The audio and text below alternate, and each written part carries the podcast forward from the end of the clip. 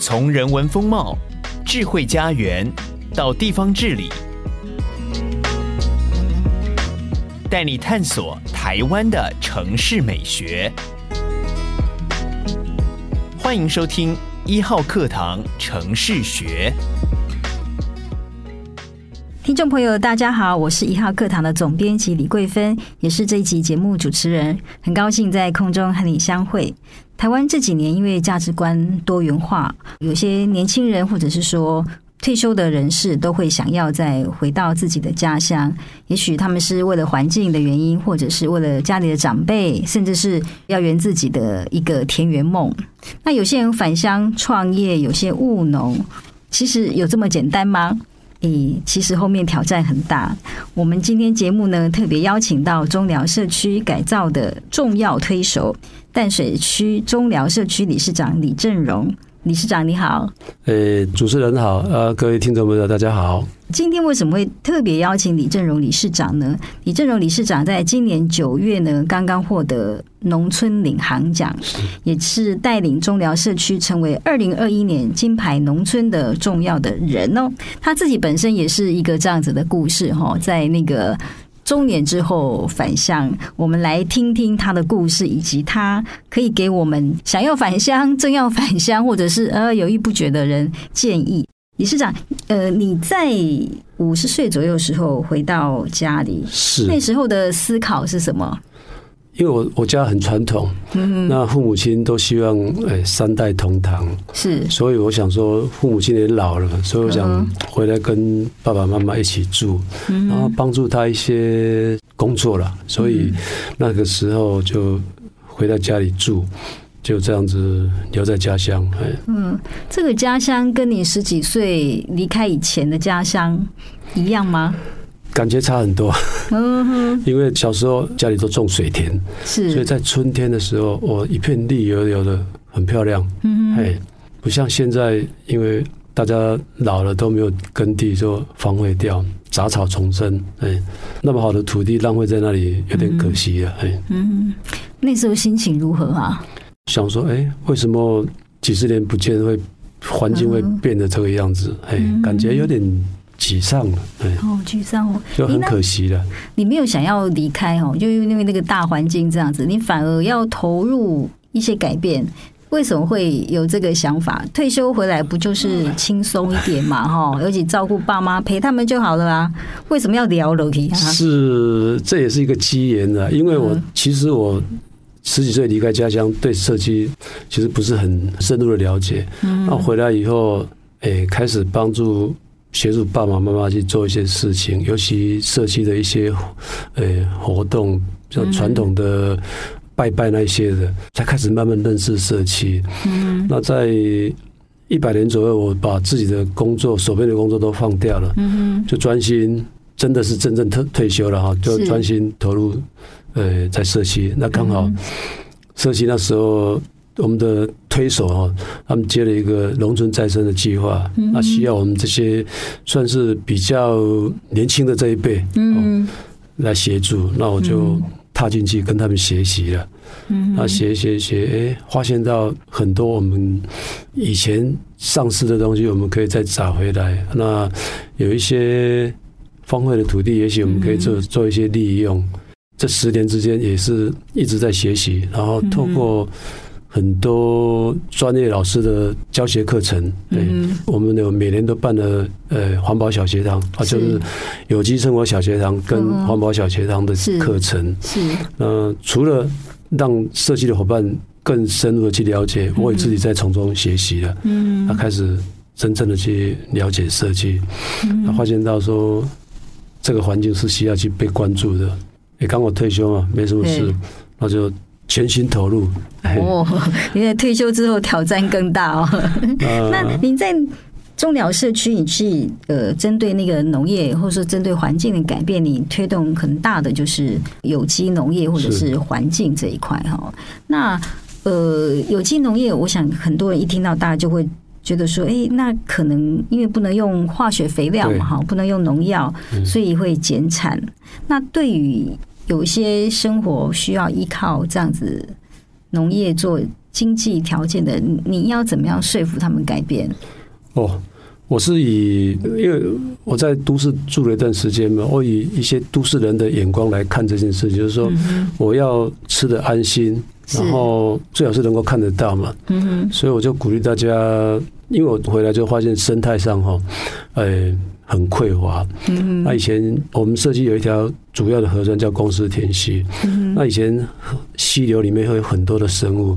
那回来之后发现，哎，这些都不见了。嗯那我想说，我们去关心它。哎，要关心它，最主要从上游我们耕作的。方式去着手，所以我们才会去推无毒友善的耕种。但是社区大家会反对，说我没有用药，我种不起来，对呀，我怎么办？嗯，那我们一刚开始是跟他讲说，好，你也许你种的东西卖不好，我们去协助你去卖，嗯，哦，然后你产量不高的，我们把价钱提高，导入很多种观念，让大家去想说，如果。我原本可以生产两公斤的，我现在剩下一公斤，但是我单价提高了一倍，我还是所得还是一样的。对，哎，那我一开始也是鼓励大家说，我不保证你一定会卖的价钱很高，但是我相信大家对这种毒的观念哈，尤其现在科学进步，大家都知道说毒会对身体不好，所以你没有毒的一定会比较好卖。嗯，你不会有。我卖不出去，嗯，那我们也协助他们去做一些推广，啊，办市集了，嗯，让大家不会有销售困难的那一那一部分。嗯，理理事长，那你讲的大家就会听吗？就会相信吗？当然不会啊，那我要以身作则啊。哦，哎，我从养鸡，嗯，哎，因为因为鸡蛋有很多。很多那个药物残留嘛，对，我从养鸡开始，然后种菜，嗯，包括我社区的那些服务那些，我都自己带头先做。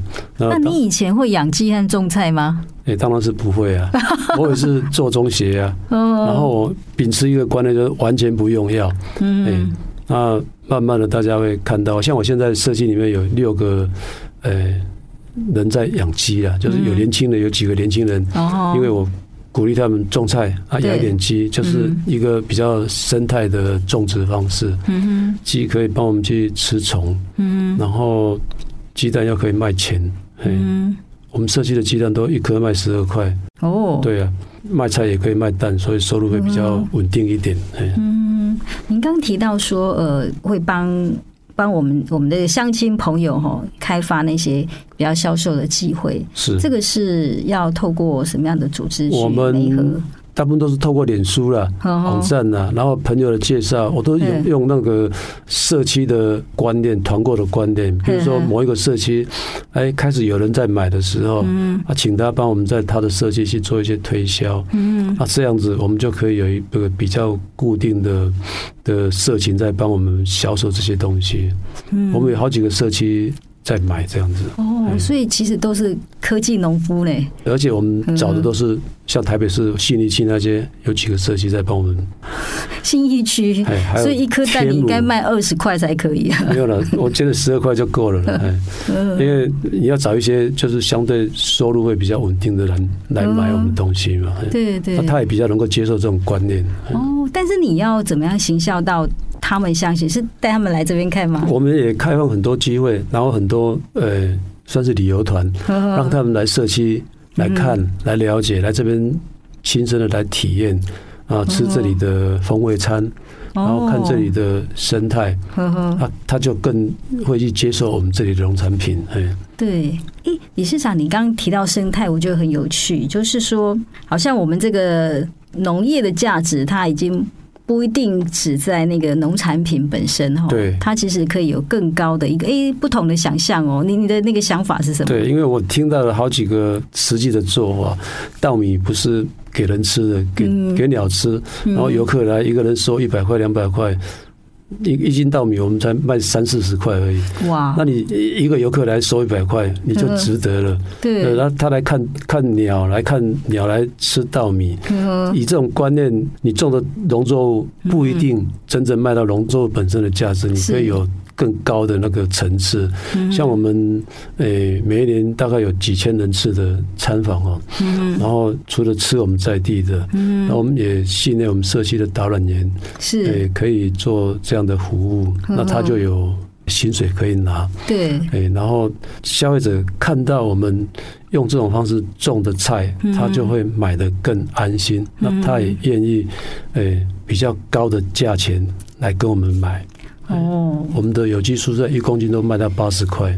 哦，对，你像南部的蔬菜一公斤在卖几块钱，还不到十块钱，我们可以卖到八十块。哇，这就是让那个耕作的人可以少量的数量去达到他的呃所得了。对，因李市长，你刚刚提到那个观念哈，跟生物链那个是很有关系。我们我都一直跟我们的伙伴讲说。这是一个食物链的观念。嗯，我们的菜有虫，嗯，然后虫给什么吃？鸟会来吃。是啊，鸟在天上飞，游客来看，呃，看到那么多的鸟，就表示我们这个生态是很好的。嗯，我们我们这里四到十月份青蛙很多，嗯，晚上会很吵，嗯，但是就有蛇来吃青蛙，啊，有蛇来就天气好的时候，天上就会很多大冠鸠、老鹰会来。找蛇吃，这就是一个一个很好的生态。你当你看到老鹰的时候，你表示这个地方生态是很好。到夏天的时候，电线下面的马路上会都是白点的。很多游客问我说：“那地上怎么白白的那么多了？”我说：“你抬头要小心一点，嘴巴不要张开。”哦，因为。嘴巴张开会中奖，就是对对对，所以我就讲说，我们用这种优质的生态来创造我们的社区的价值。嗯，除了有休闲旅游的收入以外，你的农产品可以卖的价格会比较好一点。嗯，那自己住在这个地方，你种菜的人没有跟毒物接触，你你在这里也会过得比较幸福。比较安心一点。嗯，我们种鸟的社区也是一个长寿村，对不对？对啊，就是因为我们没有用药嘛，所以我们这个大家比较健康，所以活得比较久。嗯，曾经我们百岁人类了，应该是新北市在前五名以内。哇，六十五岁的退休人口占了大概六成。都是老人家，按你讲较紧，都是都是老人了。现在老人跟以前不一样，了大家都很健康。你看，八十几岁的大家都还在种田。是，他说要活就要动嘛，多少都要动一下。对，所以难怪你会这样子看到说，呃，如果稻米不只是稻米哈，它可以说是景观的一环呐，哈，或者是生态的一环。是，对，所以它那个附加价值就会更高。所以。我们在做务农或者是做农村再造，其实都可以要有不同的眼光哈，重新回来看它。对，因为你有这些比较创新的观念，然后我们也吸引了几个年轻人愿意投入。嗯，我现在有嗯专职的有三个了嘛。哇，那有这样事业很大呢。那有两个是兼职的，他就他是外地来的哦，然后他有。他自己有，现在还有其他的工作，嗯，那就是假日会来耕作，嗯，那我们也就是没和一些土地，年轻人自己大部分都没有土地嘛，那我们就没和老农他不要种的，嗯，那提供给那些年轻人来种这样子。哦，所以反而人口有增加的趋势，慢慢的有增加，有一些。年轻人的，嗯，慢慢的老的会老的会过往嘛，那，就越来越有年轻人会进来。哦，因为我一直讲说，社区一定会凋零嘛，老人没有年轻人的，一定会凋零。啊自己的子孙现在都少子化了，生一个两个，然后你要嫁出去，有搞不好就家里没有没有人了。嗯。家里没有人，我们鼓励外地的人进来。嗯，是，哎其实这是一个很好的地点哦，因为它离城市也不会很远，然后又有一村子的那个做务农的智慧在那里等着，所以如果年轻人进来，其实不管是他的交通，或者是他要做事，都会有很多资源可以支持他。对，我们有一个住万花的青年人，嗯，他每天都这样通车。哦，对。那有他现在找到一个老房子，嗯，正在整理，那可能他会慢慢的他会住下来，嗯，他觉得这个地方很舒服，所以他就愿意这样通车，每天来来回这样子。我真希望我们录音室可以有影像，可以看到那个很美很美的那个村落。其实我们现在听理事长谈起来，哈，好像哎是就随着时间过这些。当初的想法就开花结果，但是好像也并不是哦。我一想，你算你刚回到农村，然后你你要推动这些改变的时候，那个说服沟通，我相信应该是一个很大的挑战，因为你要带进不同的观念。那在地我们那有传统的做法，对不对？然后又都是邻居呀、啊、乡亲好友，那个沟通是不是有很多学习可以跟大家分享？对，这是一个冲击的。嗯，叫你不要用药，嗯，可是种不起来怎么办？嗯，那我也会我办观摩，我就带他们去别的地方去看人家怎么做，哦，比较成功的。嗯，然后我也自己亲自去做，因为我是从零开始，嗯，我是做电子业的，嗯，那回来以后从事农业是科技农夫，从零开始，嗯，然后就。跟着他们学，然后我说我用我的方法，然后你们看，我一样可以成功。虽然我的收获会比较少，但是我的价值比较高嘛，所以大家慢慢的可以接受说，哎，真的哦，你不要用药，对自己身体好，对客人也比较有保障。慢慢的、慢慢的，一一直在改变，一直在改变。从我自己，然后从呃两个有机农夫，慢慢的开始，现在大概有。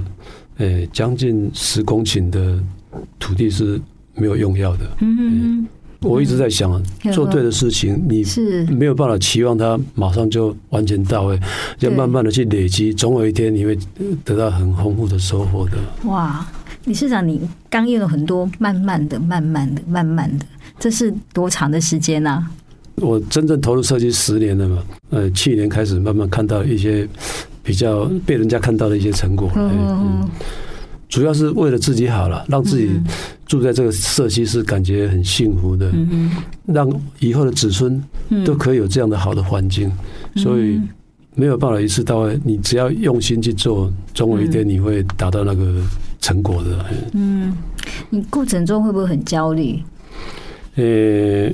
我不会嘞，我这个我这个人比较乐观的，我就做就对了啊。至于没有办法达到成果，没有关系，我们今天做不到，明天再做。哦，这是我个人的观念的，我一直都保持这种观念。嗯，当然会有有一些人会有意见的，也有一些不同的声音的。那因为我我已经退休，我不在意这些 这些东西了嘛。我只是要做对大家好的事情，所以我就去做了。嗯。哎，理事长，那如果譬如说我们那位万华的年轻人，他来到我们这个农村里面，你你觉得有哪些他需要调整和适应的地方？呃，基本上会想要来农村的，大概对农村的生活就比较憧憬，比较有想法要来这里。当然，他第一个面要面对的就是收入会比较少。嗯，也收入会比较少。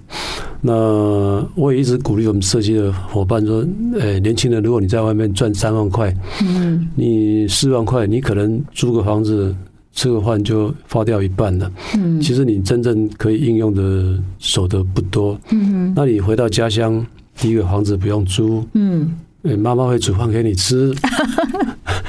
好主意。你你赚个一两万块都是。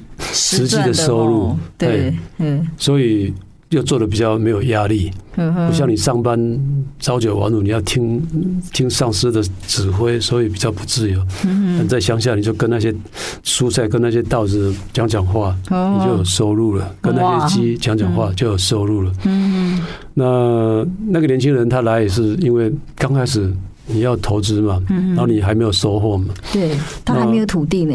土地都是我们帮他没合，其实乡下土地是很多，需要租不是吗？哎，租金其实都很低，我们都大概找的很很很低的租金呢，租金都很低的，只是它的生产还没有那么快。嗯，那我都鼓励他们先养生蛋的蛋鸡，蛋鸡只要开始生蛋，每一天就一颗十二块，十二块。哦，哎，我一开始都鼓励他们先养鸡，然后再再去种菜。嗯，菜是比较比较长期的。嗯，鸡只要养了。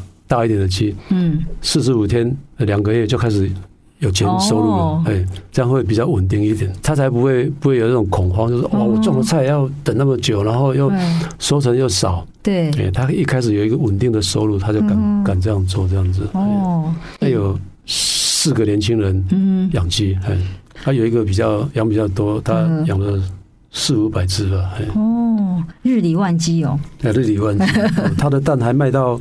台南的哇，哇，通过宅配啊，还卖到台南去了。我说台南鸡养那么多，买到我们台北的鸡蛋。哦，哇，这是很好的那个成果哈。对对对对。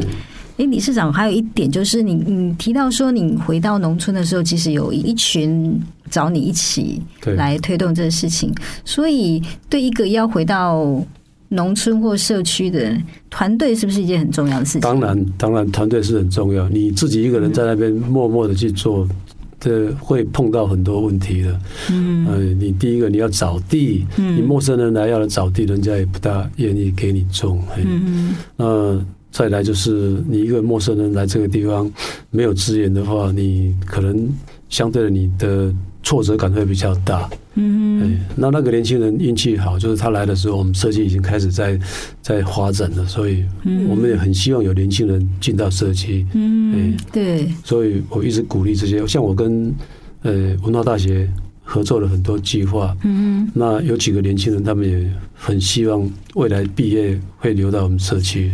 那要留在社区的年轻人都是要种田吗？啊，不一定。养鸡吗？不一定，他可以帮我们做行销哦，是，然后帮我们带团做做小旅行这样子。嗯，呃，也可能有一些做文创的，都有都有可能的，啊。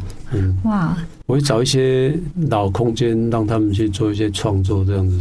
嗯，我们社区最主要还有一个，还有很多的百年的古厝了。哦，所以那个也会吸引一些人进来。对对，所以你现在那个，就是从一个新的观念改变之后，它开始扩展哈。对，从农，然后我们说到生态观光，现在到文化艺术，然后到历史。哇，这真是一个很棒的一个范例。我们今年做了一条丝路，是哇，好特别。我们每一年都办诗歌节的活动。我跟淡水文化基金会已经办了第六年了。嗯，那时候还没有疫情的时候，我们有很多国外的诗人到我们中寮来，然后来来了解中寮，然后帮我们写诗。哇！哎呀，那我现在将那些诗呃写在陶板上面，对，做成一条思路。哇，好特别哦！让社区的伙伴去欣赏，也让外地的人可以看到。嗯，增加我们社区的文化气息，这样子。嗯。理事长这样一讲，我就回想到以前我们去那个去巴黎玩的时候，就是更郊外的地方。那因为巴黎早年有很多艺术家聚集在那里，他们可能在那边写生啦，或者是在那边生活，在那边画画。那现在很多人都会因为这个原因去那边欣赏，对，去欣赏，然后就走在那个哎麦田旁边，就可以来。给你一幅画，是那个梵谷在那时候画那个麦田乌鸦的那个场景，哇，那个就会就真的是那个价值，就不是只有一个地方的价值，那个就是一个更广大，或者是跨地域、跨国家的一个价值。对啊，因为我们我们就每一年都有二三十个国家的外国诗人进来，嗯，也会帮我们做一些行销，嗯，那我们的知名度也会提高一点。因为你一个社区除了农产品，你有生活面，你要有也也去顾到嘛。像我们老人家也很多嘛，嗯，我们也办绿色照顾，是。让那些老人家大家聚在一起，嗯，聊天、吃饭这都可以，让他们不要一直待在家里，因为年轻人都外出了嘛，就剩下老人家，嗯，那你那些老人家能够大家聚在一起聊聊天，就精神会比较好。嗯，比较有活动力的，嗯，可以延缓它的老化。嗯，对，这是那个一竿子够，一竿子够。对，好，我们现在先在这边休息一下，待会回来。这一集城市学的焦点城市是新北市，城市学要 give a shout out to 新北市。如果你是新北市民，请花十秒钟订阅一号课堂 Podcast 节目。给我们五星好评并留言，支持我们制作更多优质的节目。听众朋友，大家好，你现在收听的节目是《城市学》，我是主持人李桂芬。今天节目邀请到的嘉宾是淡水区中寮社区理事长李正荣理事长。理事长你好，好，大家好。我们刚刚听到一个很特别的故事哈，就是李正荣理事长在一种。意外的人生回到农村，但是也创造出一个很意外的、跟大家想象不一样的农村。那呃，这个农村现在的状况，我们刚刚提到，它已经不只是一个农村，是它也是一个生态的村，它也是一个文化艺术历史的村。在生态这部分，中辽这边是不是还有更大的愿景？是，我都一直以生态的呃多样性为目标来经营整个社区，然后那。这几年我们独角仙来了很多了，然后今年曾经受保育的长吻白蜡蝉也在我们社区发现了很多了。嗯，那今年我整理了几个湿地哈，是我明年有一个比较大的愿景，我希望复育台北赤蛙。哦，这还是保育类的？它现在还是保育类的，嘿。哦，那有很多人尝试，那都是。效果不好，那我明年去挑战看看。哎，好哦，我们拭目以待。是，是 到时候我们录音室一定要开到那里去啊！哦，好啊，好啊。对，那提到这个生态，我们这个农村发展也不会只停在这里哈。是，在我想，在一个永续的概念里面，整个外面媒体啦，或者是产业一直在推永续，全世界都在讲。对，但是其实，在我们农村本来就是一个永续的概念，我们每天那种。日出而作，日落而息，或者是田里的作物那种生生不息，其实都是一种永续的概念。对呀，对呀。那你现在回到农村，怎么样重新来推这些？呃，我我的观念就是，我想我的子子孙孙能够继续在这个地方住下来，所以我必须要是一个永续的环境。对，我除了在生态的永续方面，那我也在耕作的制度，因为我们呃社区有一个养鱼场，那它每天都会排放他。遗失的底泥，对，它其实它是一个有价值的东西，但是它太多的话，对河川造成呃负担。嗯、那我看到这个问题，我们就刚好那个时候有人在推以赛共生，嗯、然后我们就尝试着去学习以赛共生这个做法，嗯、就是利用。养鱼的鱼池的呃底泥，然后拿过来去种我们的菜，呃，这样就可以得到一个比较永续的一种耕作。你本来是资源养分，对不对？对对，那你拿来种菜，你菜就可以不需要肥料了。对，哎，我们就推这样的制度，是让我们呃除了用小规模的让都市人可以去做体验的的方式以外，我们在我们自己的田间。我们也实际的去操作，我们将遗弃的那些排放物导到我们的那个茭白笋田。嗯，我们那里大概有呃最集中是一公顷的，那其他还有零星的有几大概也大概有一公顷左右。嗯，然后说利用这两公顷的茭白笋田去净化、去吸收那些有机物。净化水质，让它流到河川是干净的，然后茭白笋又不必施肥，嗯，一举两得。对，嗯，这就是一个呃永续的观念。哇，是是。那除了生态方面的的作为，我们也开始考虑到需要关注我们的人员。嗯嗯。所以我们社区这几年开始投入了诶公民电厂。哦，公民电厂。我们社区诶，在一百零四年哦，有做了一个生态园区的。嗯哼，那那个地方没有电。嗯，那我们那时候就做了一支风光互补的路灯，做了两支啊。嗯，就社区没有一个呃公共的活动空间。对。那我们利用那个地方，大家晚上可以去那边聊天、呃散步。嗯。那做了那个以后，我发现到说，这个东西在我们中寮是可以用的。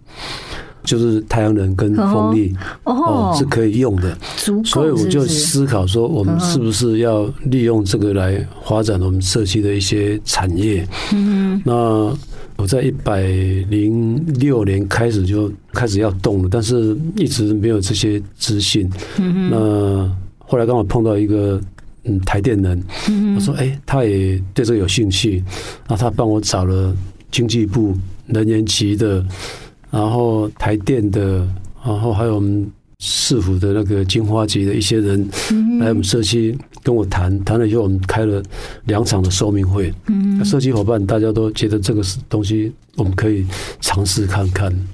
原本我也是一直要做的，然后无奈我们的规模都很小。嗯嗯，啊，请厂商来帮我们估价，成本都太高了，做不下去，没有办法回收了。嗯，啊，后来我就跟我我那个朋友讲说。不然我们来成立一个合作社，嗯，我们自己来训练人员，看能不能把成本降低。嗯，啊，就这样，我们成立了一个叫做新北市智慧丽人设计合作社。我们请了两个人嘛，然后刚好大家就是找了一些朋友都够义气，嗯，帮我们那两个人训练的算是十项全能了。哇，我们从案场的设计、嗯规划，然后呃申请、嗯采购，嗯我们都一手包。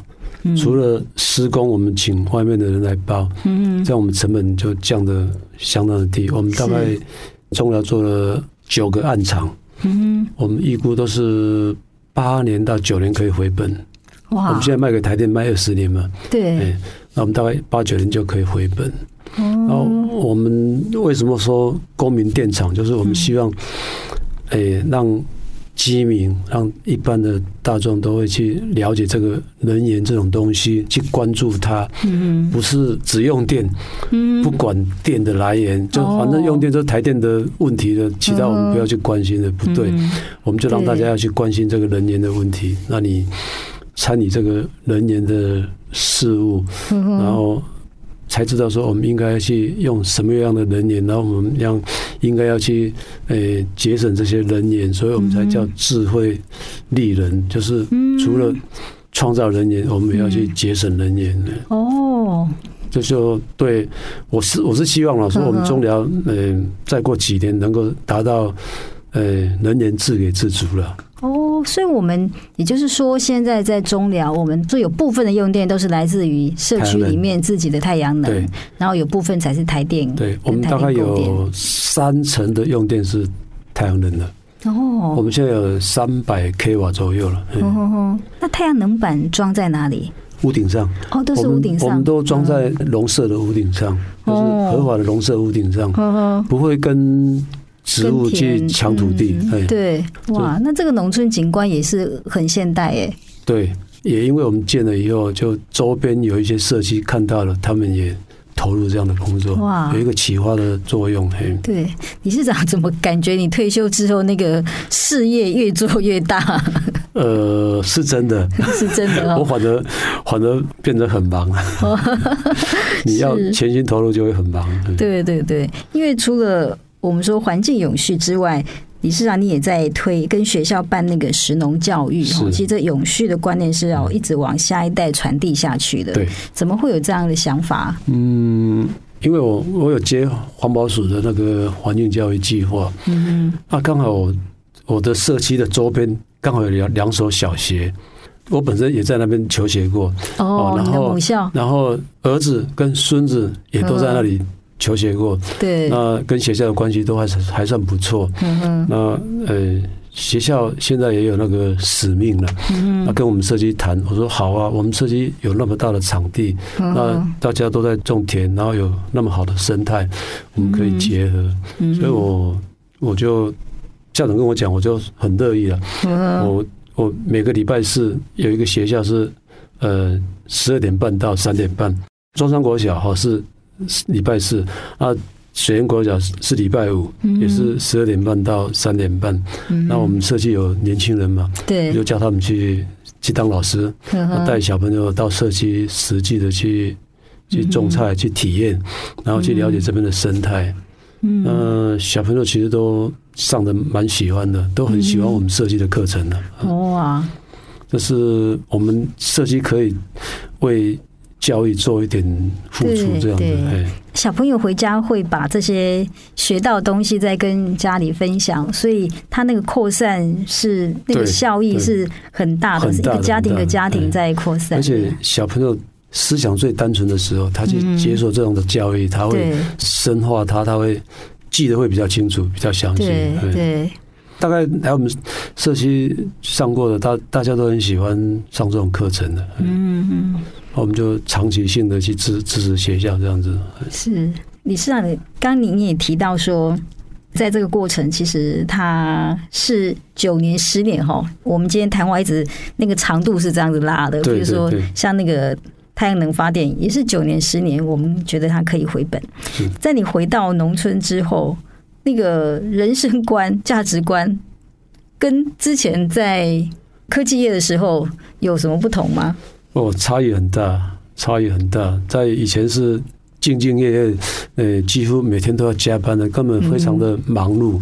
嗯，那回到社区以后，心情会比较轻松。你至少你看到那一块土地，天天接触那一块绿色的土地，你会觉得很舒服。嗯，然后听那些虫鸣鸟叫、自然的生态，会觉得比较轻松、比较健康了。嗯，然后而且现在投入社区的营造，哎，有的人讲说地方创生的哈，是啊，觉得是一个使命感，让让。